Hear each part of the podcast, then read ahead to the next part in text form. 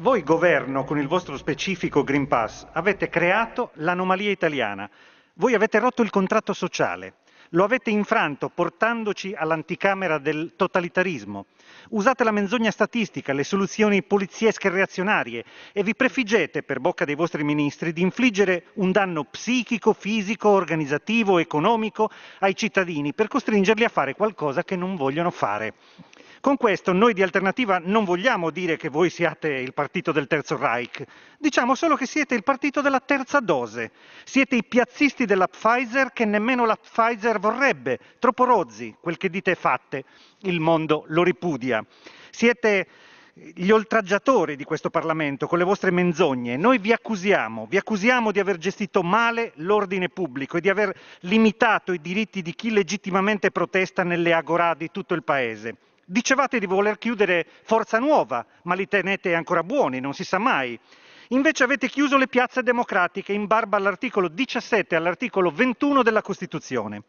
Quando in aula davanti a Draghi abbiamo portato i dati scientifici che spiegavano che il Green Pass era senza senso, Draghi ci ha risposto mentendo il 20 ottobre si è inventato di sana pianta una statistica.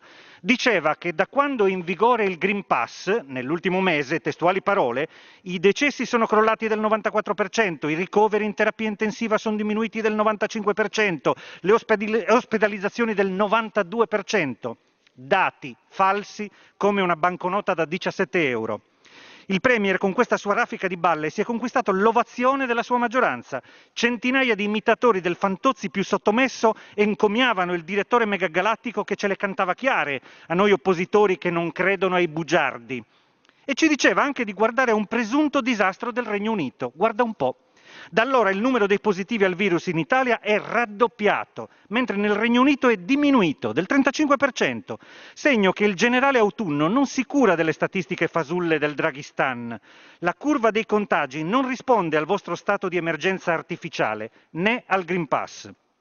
Lo dice il Center for Diseases Control, che c'è una sopravvalutazione dei dati epidemiologici, laddove chi è positivo al test non è automaticamente portatore di un virus infettante e scontiamo una misura tra il 50 e l'80% di falsi positivi.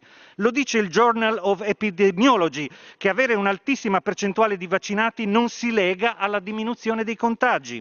Lo dicono al National Institutes of Health e in tutta la recente letteratura mondiale che la protezione del farmaco decade presto e che quindi i vaccinati contagiano e che dunque promettere l'immunità di gregge è stato ottuso e arrogante.